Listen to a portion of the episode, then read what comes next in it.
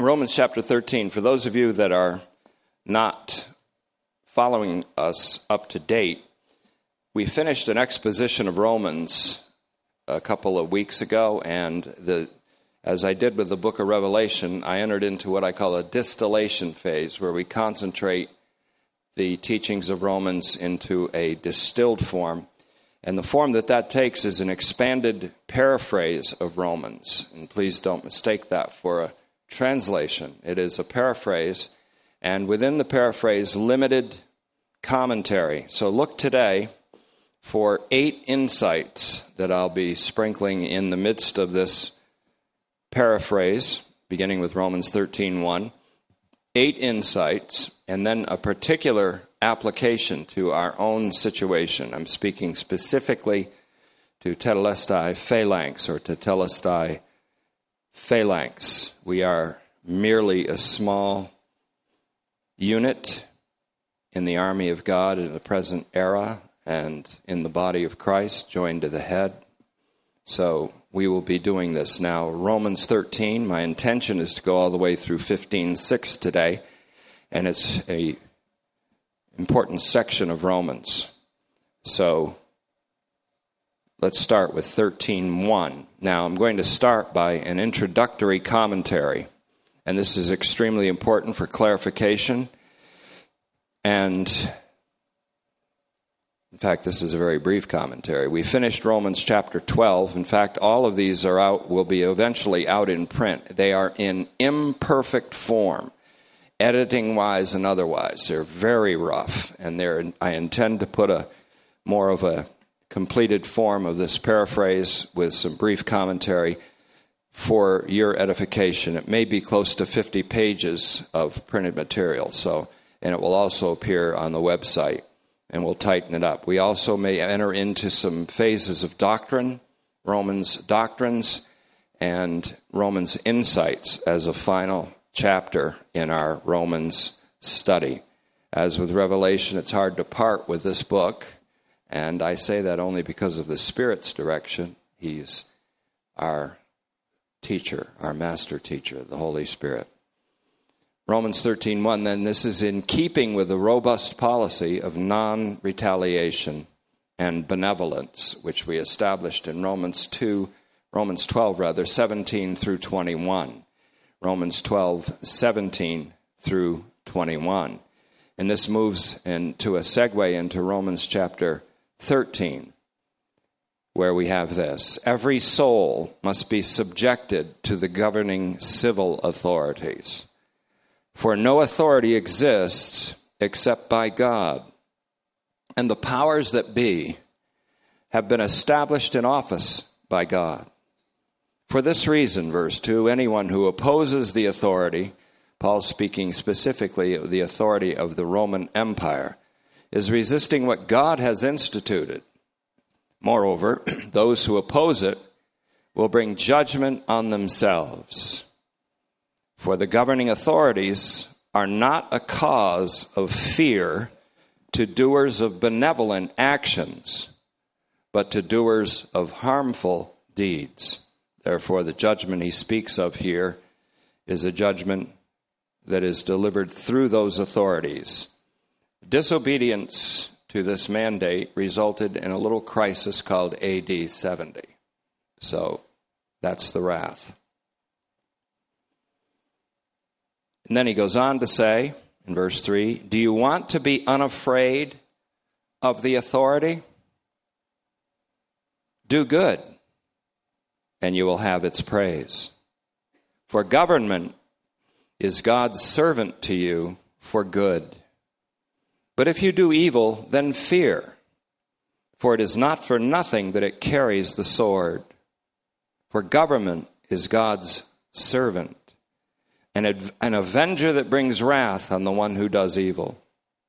Therefore, it is necessary to submit, not only because of your fear of wrath, which is retaliation upon violent resistance, that retaliation coming, in this case, in Paul's case, by the Roman Empire, but also because of your conscience, meaning so that you can live with yourself, knowing that you're not resisting God's ordinance. Six, because of this, you pay taxes. Since people in the government are God's ministers who are serving God in what they do. As proof of your subjection, verse 7, pay everyone what is owed to them taxes to whom taxes are due, tariffs to whom tariffs are due, respect to whom respect is due, honor to whom honor is due. And this takes it out of the realm of personal admiration or personal animus that you may have for political leaders. And it puts it right into the realm of an objectivity of understanding God's ordinance.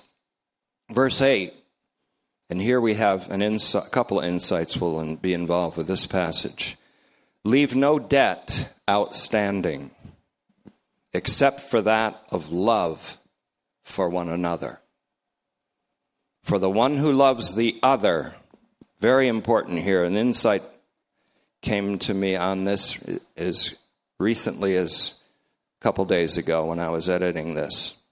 Ton, T O N, the article, heteron, and that's a hard breathing, H E T E R O N. This is the ultimate challenge of love. Ton heteron, the other, someone other than you other than your clique, other than your clan, other than your family, other than your faction, other than your nationality, other than your race, other than your ethnicity, other than your political ideology, other than the other, the other, the other. Ton heteron says, For the one who loves the other has fulfilled the law or filled full the requirement of Torah filled it full. The law or the requirement of Torah is that you will love the Lord your God with all of your heart and mind and soul and strength and love your neighbor as yourself. Now we're going to equate these two things. The neighbor and the other are equated. That's the insight. The neighbor and the other are equated, meaning, ultimately, here's the insight your neighbor is all others, all of humanity. This is the point of the parable of the Good Samaritan, the other. And the Good Samaritan is Jesus Christ by representation and over and against religious factiousness. The priest just walked on by, the Pharisee just walked on by, the Levite walked on by because of the other. Love is not love, complete love, until it's completed in the love for the other. Why? Because God the Father makes his sun to shine on the evil and the good, and his rain falls on the righteous and the unrighteous. So, how much more should we be perfect as our Heavenly Father is perfect? Meaning, perfect in love, perfect in a policy of love. That's the insight. So, leave no debt outstanding, except for that of love to one another. For the one who loves the other has fulfilled or filled full the Torah. For this, colon, do not commit adultery, do not murder, do not steal, do not covet. He reiterates four of the commandments of the so called Decalogue. And if there is any other commandment, it is summed up in this word, ento logo, in this word, en to logo tuto, in this word. Love your neighbor as yourself. Love does no harm to its neighbor. Therefore, love is the filling up. The word there is pleroma, a key word throughout Romans. Pleroma of the law. Arrow back, Romans 5 5, the Holy Spirit pours out this love in us. Romans 8 4, as we walk in the power of the Spirit, the law is fulfilled in us by that same love. Insight 1, therefore, at the point of Romans 13:10 at its completion insight 1 love for the other is very general it covers all of humankind especially those not in one's own clique or clan, family or faction. The other is connected with your neighbor in this passage. The other is connected with your neighbor. In such a way, in Romans 13, 8 through 10, that every other human being must be considered your neighbor. Who is my neighbor? asked the one who tried to trick and trip up Jesus. The parable of the Good Samaritan says, everybody. This is the point, therefore, that is driven home in Jesus' parable of the Good Samaritan. To drive this point home in the saints in Rome and to us today is to convince us that love is owed to those whom we may have previously harmed and to those by whom we may have been previously harmed. Involves forgiveness. Love is perfected in us or brought to its fullness and completion when our love, like God our Father's love, is unqualified and unrestricted, unconditional. Taking in the other as our neighbor. This love must include love for our enemies because it is a graced imitation of the Father and the Father's love. A graced imitation, not just us attempting to imitate, but the Holy Spirit empowering a love that imitates the Father's love, who reconciled us to Himself through the death of His Son while we were still His enemies arrow back Romans 5:10. This love then exhibited to the maximum in Jesus is manifested in his followers only by the Holy Spirit. The Spirit of the Son who is sent into our hearts, Galatians 4 6, crying out, Abba, Father, in a graced imitation of Abba. Insight two, this is extremely important for where we're going. This is a direction forward where it says in 1310, love is the filling up of the law, or in verse 9, more importantly, every commandment is summed up in this word. The word for summed up is this word. Again, this is going to be important. Ana, this means kind of again. K E P H A L A I O O. Anakephaliao. Here's a word that is a key word in the scriptures. Anakephaliao. More important, more definitive for what God is in the process of doing in Christ than even the word apokatastasis. This is a more important, more definitive word for what God is doing. Anakephaliao. It's used here in Romans 13 9, this everything is summed up. The whole law is summed up in love for your neighbor. This word recapitulated or summed up in 13:9 the only other place where it's used in all of Paul's epistles is Ephesians 1:10. Ephesians 1:10 where it refers to God's intent to sum up all things in the heavens and on earth in Christ in all of its times. In the fullness of times means all time, all humanity, all angelic beings, all creation summed up in Christ. That's God's intent. Ana kephalaiao. Ana kephalaiao. Bringing everything under his headship. So the mystery of God's will in the opening verses of Ephesians is permanently, permanently welded to the mystery that is mentioned at the very closing verses of Romans, arrow forward, Romans 16:25, which speaks of the preaching of Jesus Christ according to the apocalypse of a mystery. This mystery has to do with the universally saving significance of Jesus Christ and the universally salutary or saving impact of the cross, which I call instauration. So, anacephaliosis, a noun, will prove to be a significant word in upcoming studies. This is a kind of a prophetic direction. Even more significant than what we've studied in the past, apokatastasis, Acts 3:21. So it's noteworthy here that the summing up of the whole law is love. The summing up of the whole law is love for one's neighbor. And that the summing up of all things is in Christ. In Ephesians 1:10.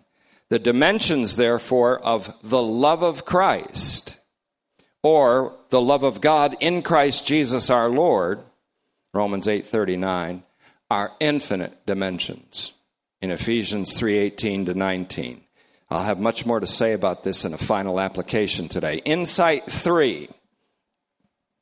It is notable that Paul carefully separates the notion of non-resistance of human civil governmental authorities. And this is extremely important because this is going to occur in quite possibly in the next couple of decades. There will be some very important things about this. It is notable that Paul carefully separates the notion of non resistance of human civil governmental authorities in Romans 13 1 to 7 from the resistance that's commanded against invisible suprahuman powers especially the cosmic power of the flesh, capital F L E S H, in Romans 13, 11 to 14. So between Romans 13, 1 to 7, non resistance of human power, human governmental power, and Romans 13, 11 to 14, a commanded resistance against suprahuman powers. In between, there is the policy, the robust policy of love. So between these two sections in Romans 13, 8 to 10 is Romans 13, 8 to 10, rather, in which love is reemphasized as the main interior motivation of the saints. That includes us. Love that is only possible by the power of and as a fruit of the Holy Spirit. For the love required is not our own love but the unparalleled love of God. 13, 13 11, therefore. And now this, Paul says. It's kind of like he's introducing an advertisement, except Paul is telling the truth. I have a little skepticism in my mind in which I say all advertising means lying, but that's this is the truth. And now this, Paul says, knowing the time that it is already the hour for you to rise up from sleep. For now, our salvation, please note that term, it's the culmination and consummation of our salvation, which occurs at the universal appearance of Jesus, whom every eye will see, to whom every knee will bow, and whom every tongue will acknowledge as Yahweh in a universal pledge of worshipful allegiance. That's an expansion. That puts an arrow forward to Romans 14:11 in comparison with Philippians 2 9 to 11. So knowing this at the time, knowing the time that is already the hour for you to rise up from sleep, for now our salvation is closer than when we first believed. Now the night, a metaphor for the evil aeon, or the evil age, is almost over. The day, a metaphor for the consummation of the messianic age with Christ's universal appearing. The day is near. So put off the works of darkness. And that the metaphor continues just as you put off your night clothes. The new fashion today is to wear your pajamas everywhere because you're too lazy to change pajamas into regular clothes that you walk around in in daily life in exposing yourself to people. So, normally people put off their night clothes and put on clothes that are appropriate for the day. See, this is a great metaphor for our time. I didn't get as crude as to say that in my written form. So I'll save my crudity for you all. So now, put off the works of darkness, just as you put off your night clothes and put on the armor of light. This means that we are to wake up, not just to live or seize the day, as people say, but to do battle against invisible powers. Comparison with Ephesians 6:10 to 17 here. Verse 13, let us walk. That means live our lives in a way that is appropriate for daytime. What is appropriate for daytime is not sleepwalking. It is not being inattentive, unreasonable, irresponsible, and unloving. Not with excessive partying, he says, and drunkenness. Not in sexual promiscuity and debauchery. These are all distortions this is I have as a bracketed comment. Distortions of our liberty. These are distortions of our liberty from the flesh into a pseudo freedom under the control of the flesh, which is really slavery to sin. Arrow back, Romans 6 13 to 22 should be reconsidered.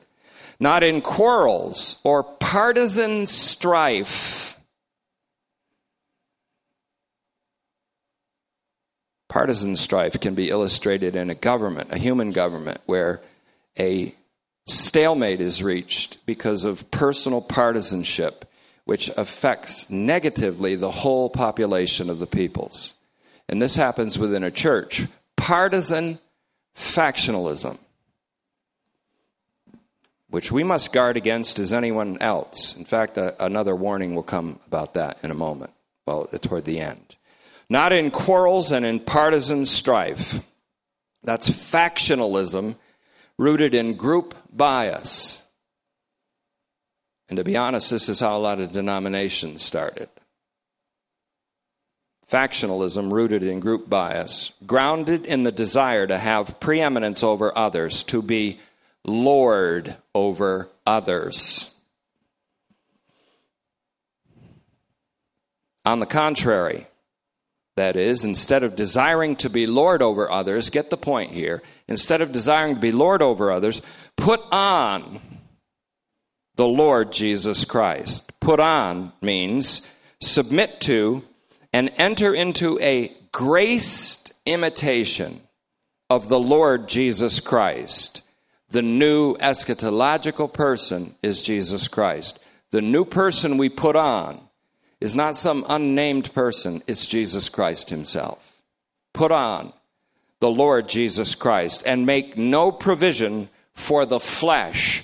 That's capital F L E S H, not your lower nature. The flesh is actually a suprahuman power equivalent to sin desiring control over your lives, hearts, minds, and spirits make no provision for the flesh, that is, for its impulsive desires. Epithumia is lust here. A lot of fundamentalists like to take this and put it only in the category of sexual, sensual lust, when in fact the main lust that's being militated against here is the lust to have preeminence or dominance over other people, showing yourself to be more righteous, to be stronger, to be better, to be whatever. It's all pride. Insight four, therefore. The desires or lusts of the flesh here, again, all of these insights are not intended to do harm, but rather to help the clarity of the flow of the Pauline epistle.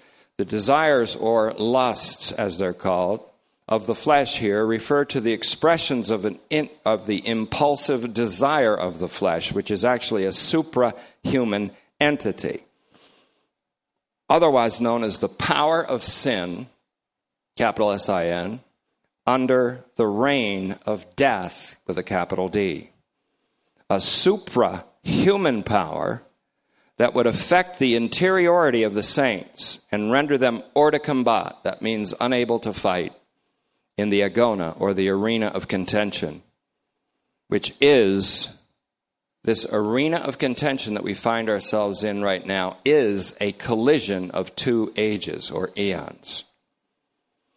This hortatory passage, which means a passage of exhortation, encouragement, and sometimes reproof, has to do with living our lives in a manner that is appropriate to the age that has dawned already with Christ's resurrection and dazzling, glorious enthronement. An age which is about to come to full daylight. Confer with Proverbs 4:18 on this. It means to walk. To walk here has an ethical strength or force.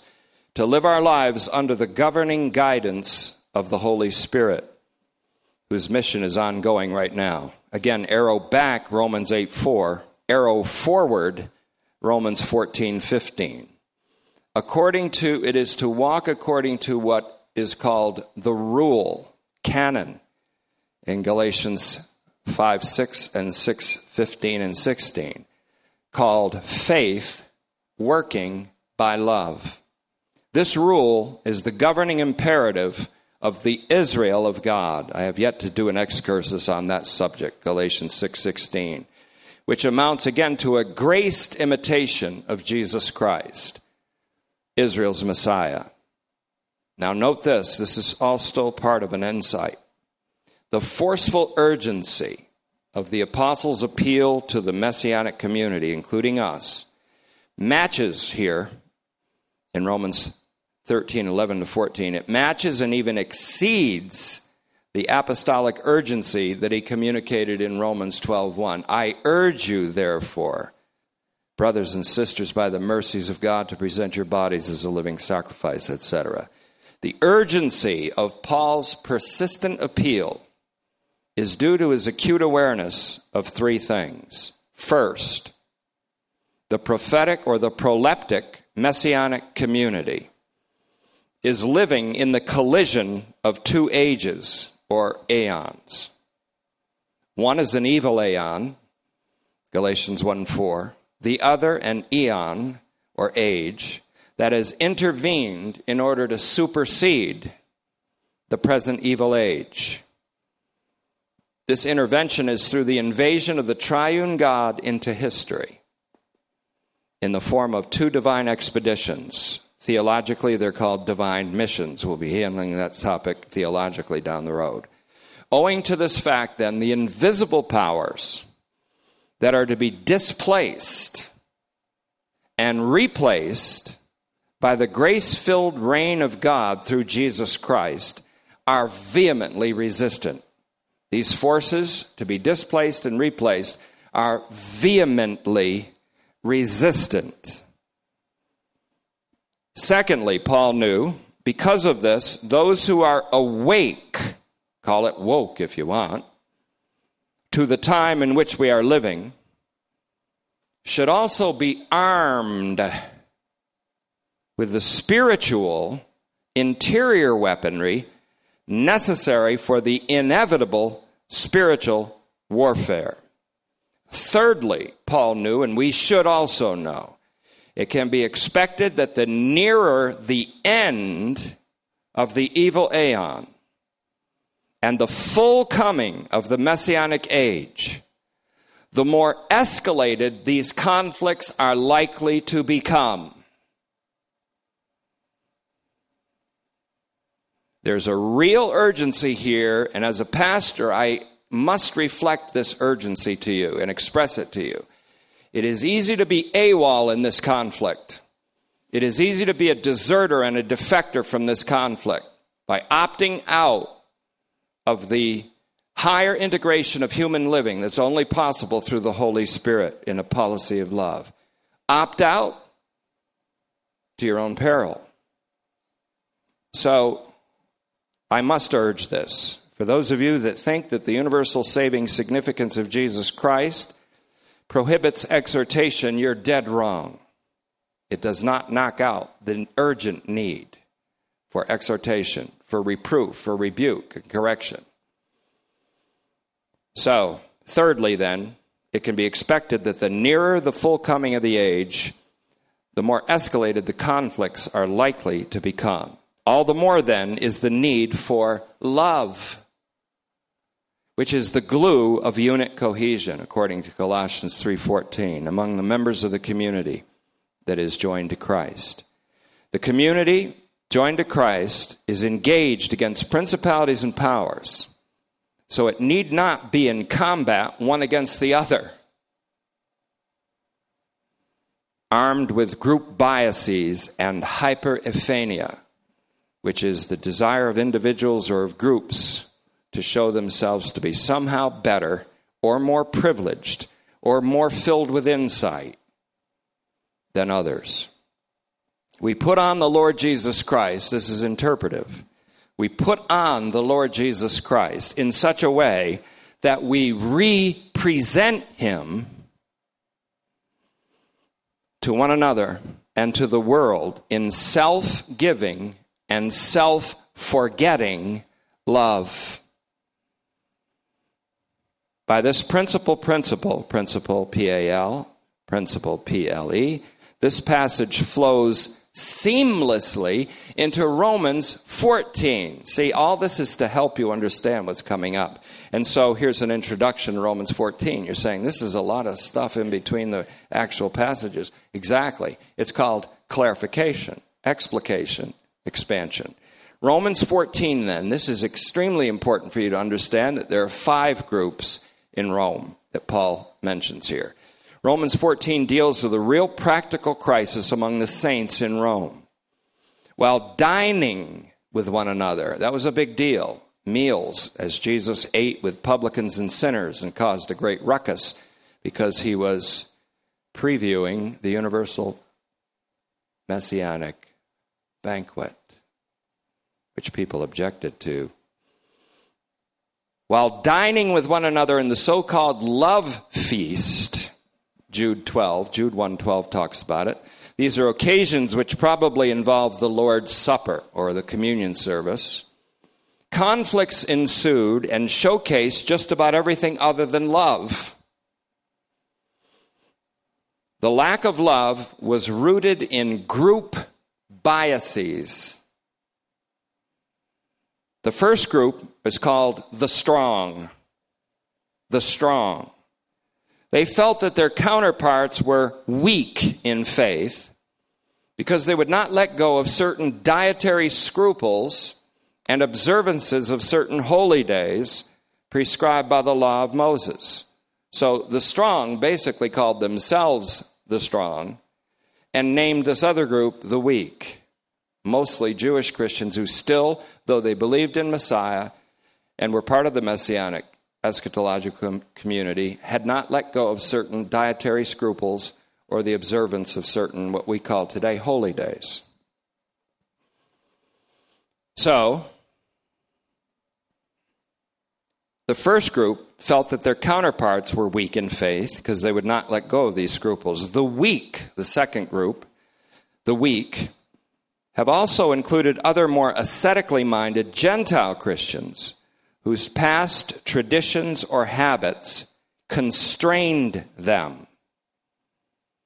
So the second group, also called known as the weak, that is, tended to judge the strong for their freedom. Their freedom from certain scruples and strictures of the law. The strong understood correctly that they were free to eat any food they desired in their new Christian freedom. However, this group, this first group called the Strong, went too far and flaunted that freedom in front of their weaker siblings. So, no doubt, this so called strong group called themselves this by this moniker as they unwisely, 2 Corinthians 10 12, compared themselves with their weaker siblings. The strong group tended to despise their weaker siblings, maybe didn't even consider them siblings, and vice versa. On top of that, the strong were not woke, let's use that term again, to the potential damage that they were inflicting on a third group called the undecideds. You ever see all these new movies called The Expendables? They're pretty raucous action flicks with some of the old guys like Stallone and Jason Statham and Chuck Norris and Mel Gibson and all those guys. The undecideds.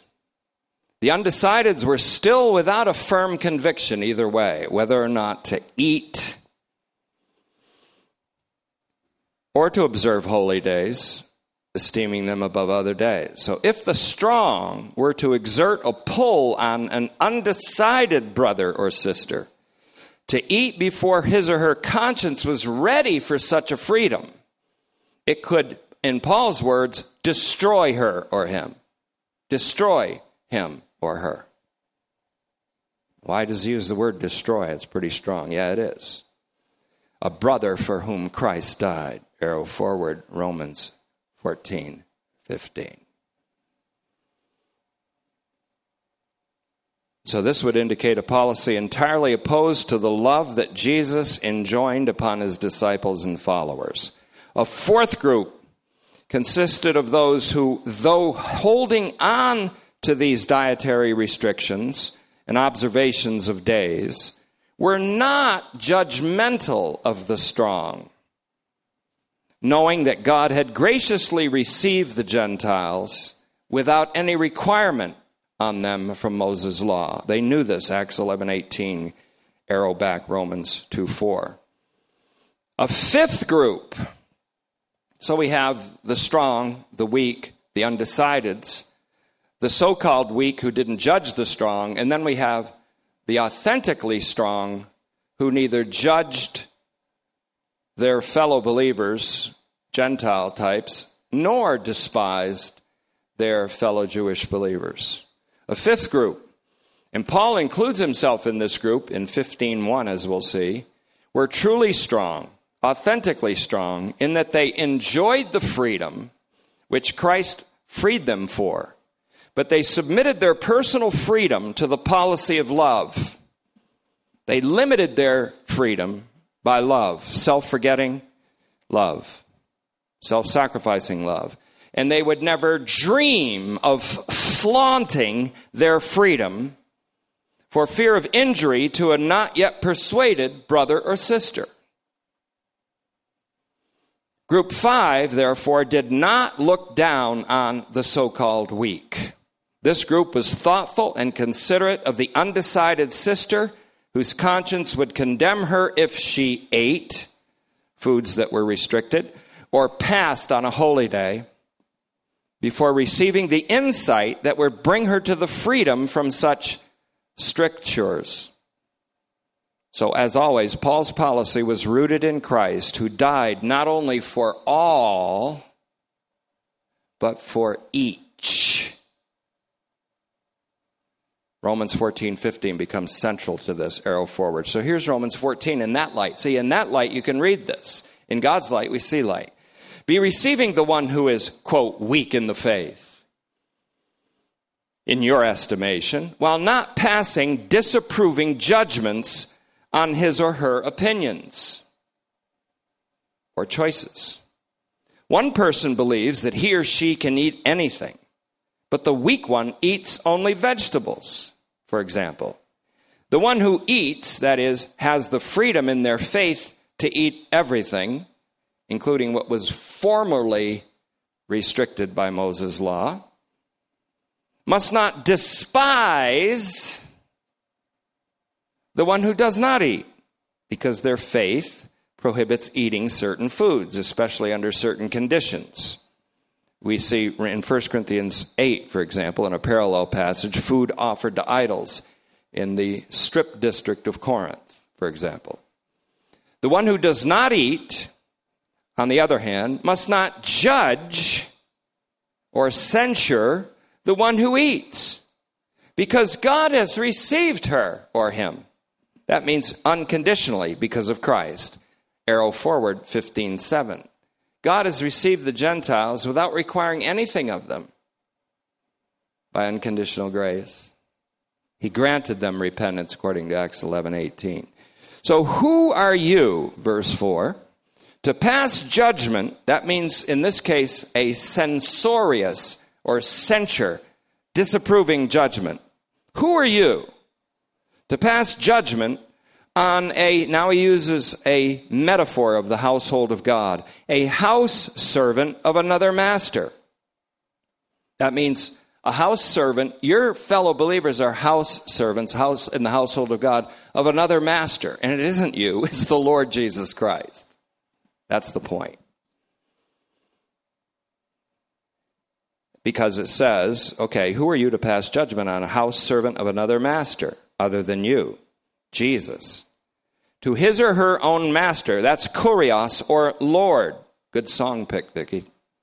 He or she stands or falls to him. To him.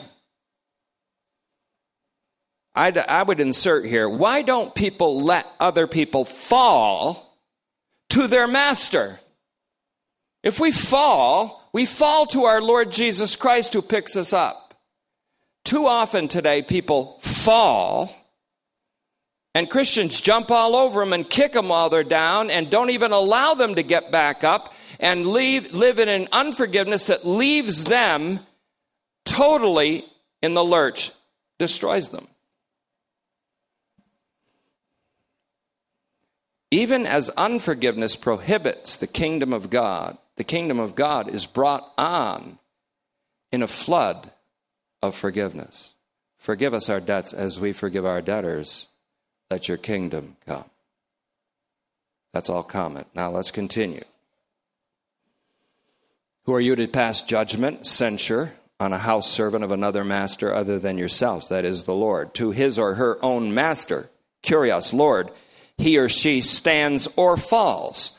But stand, she will, because the Lord, that's God, the Lord God, has the power to make him or her stand.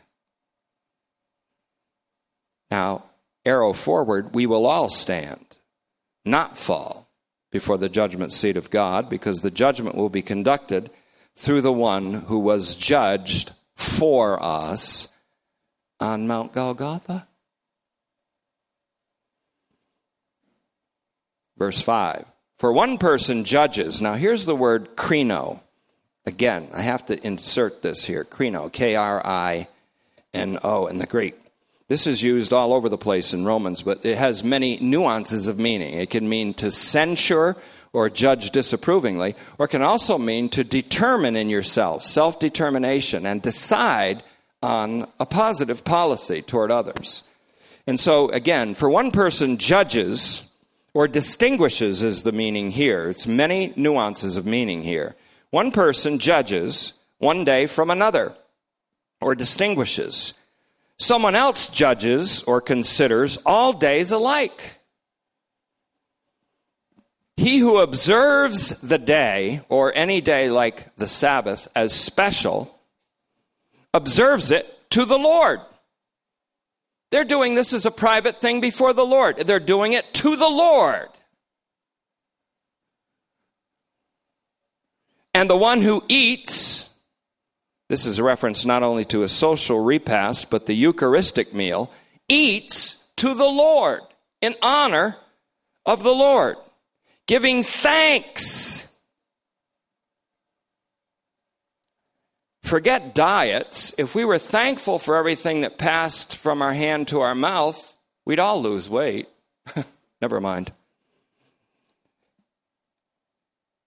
Giving thanks, Euchariste, to God. That means through Jesus Christ, his Lord. Romans 7:25, who saves us from this body subjected to death.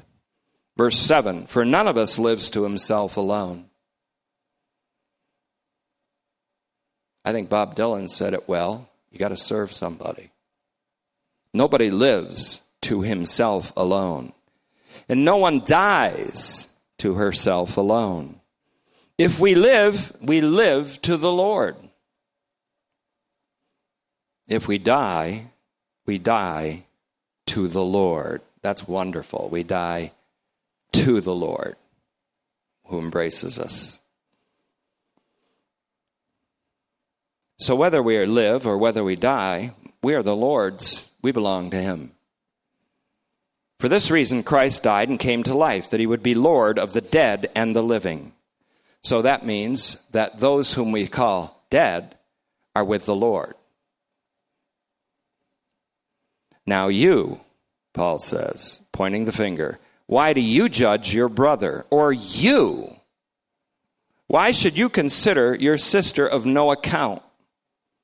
For you see, we will all stand to be accounted for at the judgment seat of God. For as it is written, verse 11, as it is written, as I live, says the Lord, to me will bow every knee, and every tongue will give praise to me.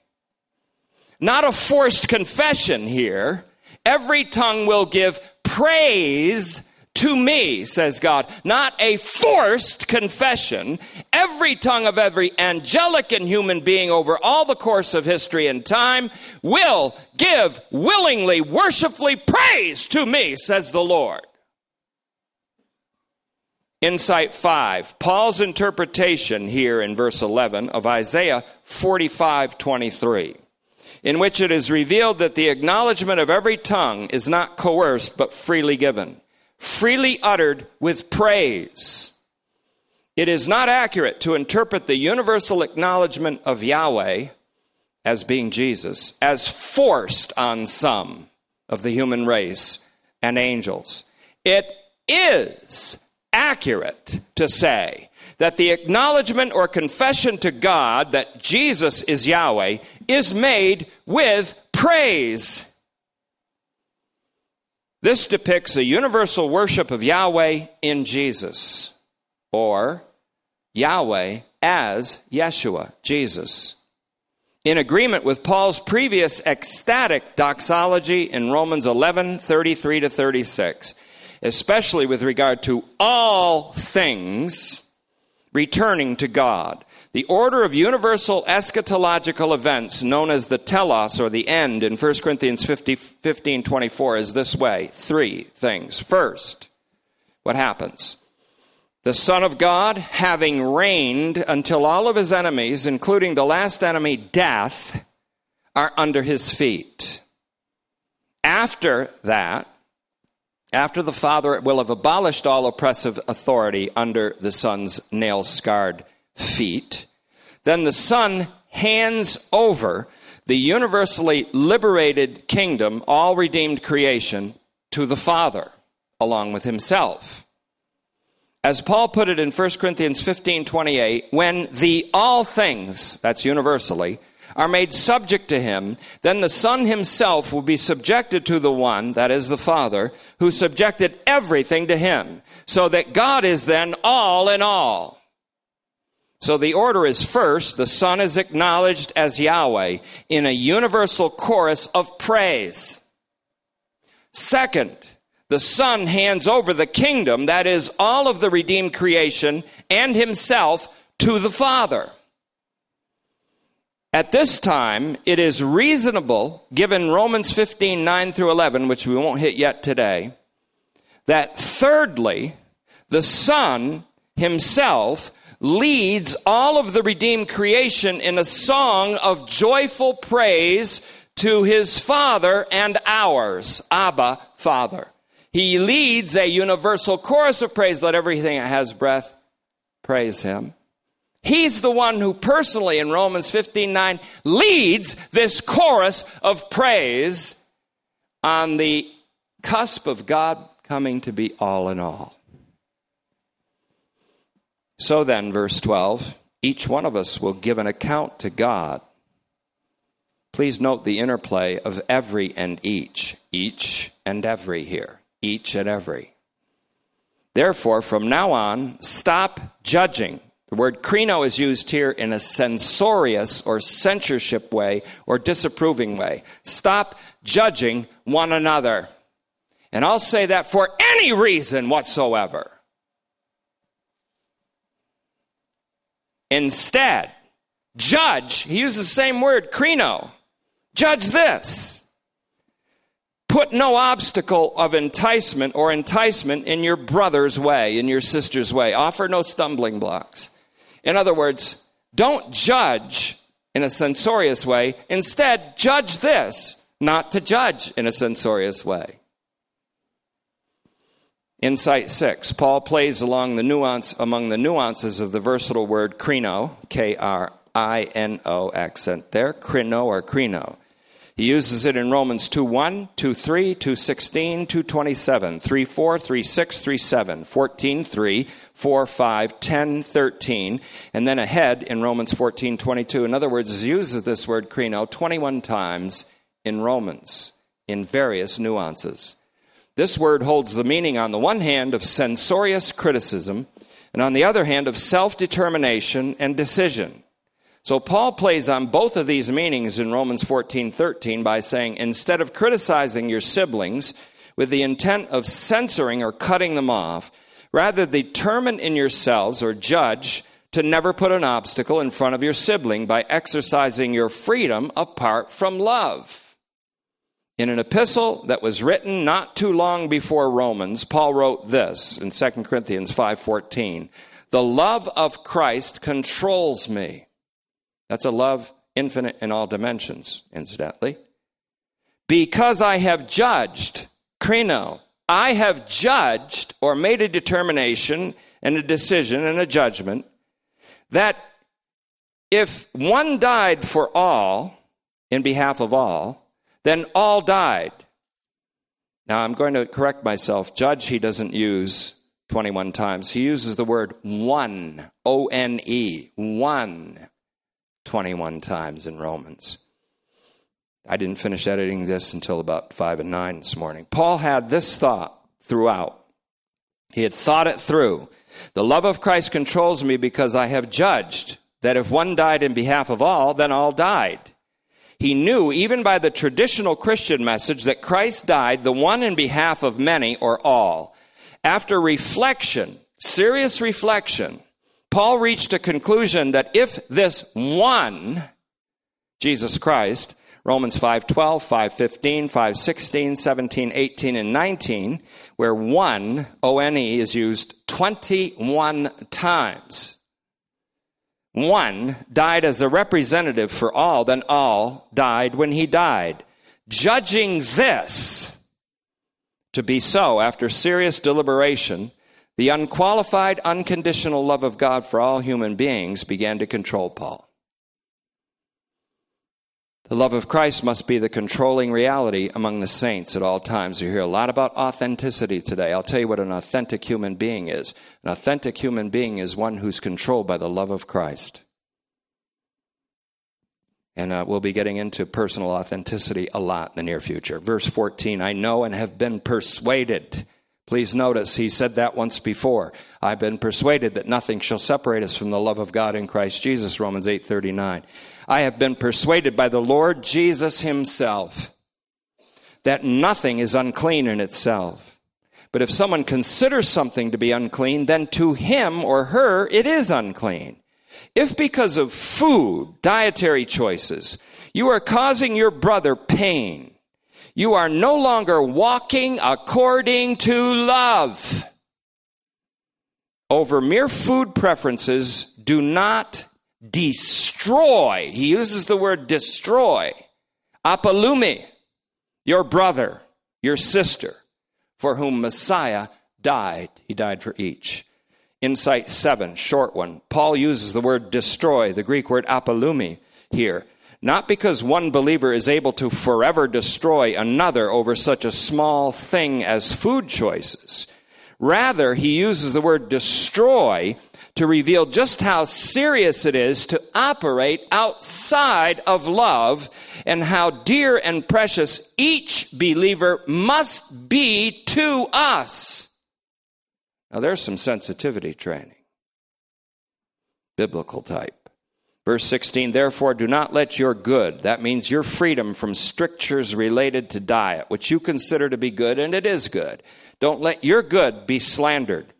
For if you see, if for you see, the kingdom of God does not consist of questions and preferences and restrictions regarding food and drink. On the contrary, it is righteousness, peace, and joy in the Holy Spirit. Anyone who serves the Messiah in this way, that is, in the way of righteousness, peace, and joy in the Holy Spirit, with a policy of love, is pleasing to God and approved by people.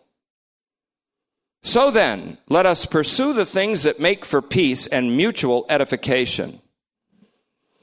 To the strong, do not destroy the work of God. We are all his work. So here the sibling is the work of God, God's temple in 1 Corinthians 3:16 to 17. So to the strong, do not destroy the work of God, your brother or sister, on account of such a little thing as food. It is a notable thing not to eat meat or drink wine, if by these things you trip up your sister or brother. Notice it again. It is a no- noble thing, not notable, a noble thing not to eat meat or drink wine if by these things you trip up your sister or brother. Keep the faith or the belief that you can do these things between yourself and God. I love that. Blessed is the person who does not incur self condemnation for doing what he himself approves. But whatever is un, who, whoever is unconvinced that they are free to eat or drink is condemned by his own conscience if he eats because his eating is not a result of a settled conviction that he may do so. And everything that does not proceed from a settled conviction of faith that such a thing is approved by God is sin or complicity with the reign of sin and thus antagonistic to the law of the cross. Application to our situation. Application, tetelestai phalanx we, who through no merit or achievement of our own, have been placed on an overlook from which we are enabled to view the universal horizon of redemption, may view ourselves to be the strong in an unwise comparison with our brothers and sisters who have not yet been granted this view. If we were to browbeat our fellow believers into seeing this view, or flaunt our knowledge of this view to them, we would cease to walk in love. It's another thing if they ask you, and if you have a friendly discussion, of course. Our insight would be abused rather than employed by love to love our fellow Christian siblings. Listen carefully to this it is better to keep this insight to yourself than to bring it up as a point of argument or as a means to peck a fight, as Braveheart would say. Instead, as Romans 15:1 says, we who are truly the strong, the fifth group, are obligated by love to bear patiently with the frailties of the so called weak. So I say, this is me, a greater tragedy than failure to have the insight of a universal redemptive horizon, a greater tragedy is the failure to love. That's the power failure with which we should truly be concerned. So, in closing, just to give us tracks to run on 15 1 through 6 i'll read briefly we who are authentically the strong see the seamlessly goes right into this this the group the fifth group is used here the strong. We who are authentically the strong are obligated. He uses the word that he uses also in romans 1 14 to 15 8 12 and 13 8 by love obligated by love. We owe a debt to love to bear patiently with the frailties of the so called weak. Each one should strive to accommodate to his or her neighbor for his good, to build her up. For the Messiah did not please himself. The Father says, This is my Son, in whom I am well pleased. The Son did not live to please himself. God the Father is pleased with his sons and daughters who do not please themselves. Incidentally, that one little phrase is a marriage manual. So then, for the Messiah did not please himself. Instead, as it is written, the insults that were aimed at you have fallen on me. Psalm 69 9. For everyone, everything that was written before, that's the scriptures or the writings of the prophets altogether, was written for our instruction, to the end that through the endurance and through the encouragement imparted by the scriptures, we would have hope. He refers here to the sharing of one hope by all believers in Ephesians 4 4. Now may God, who is the source of endurance and encouragement, grant you agreement with one another, harmony among each other,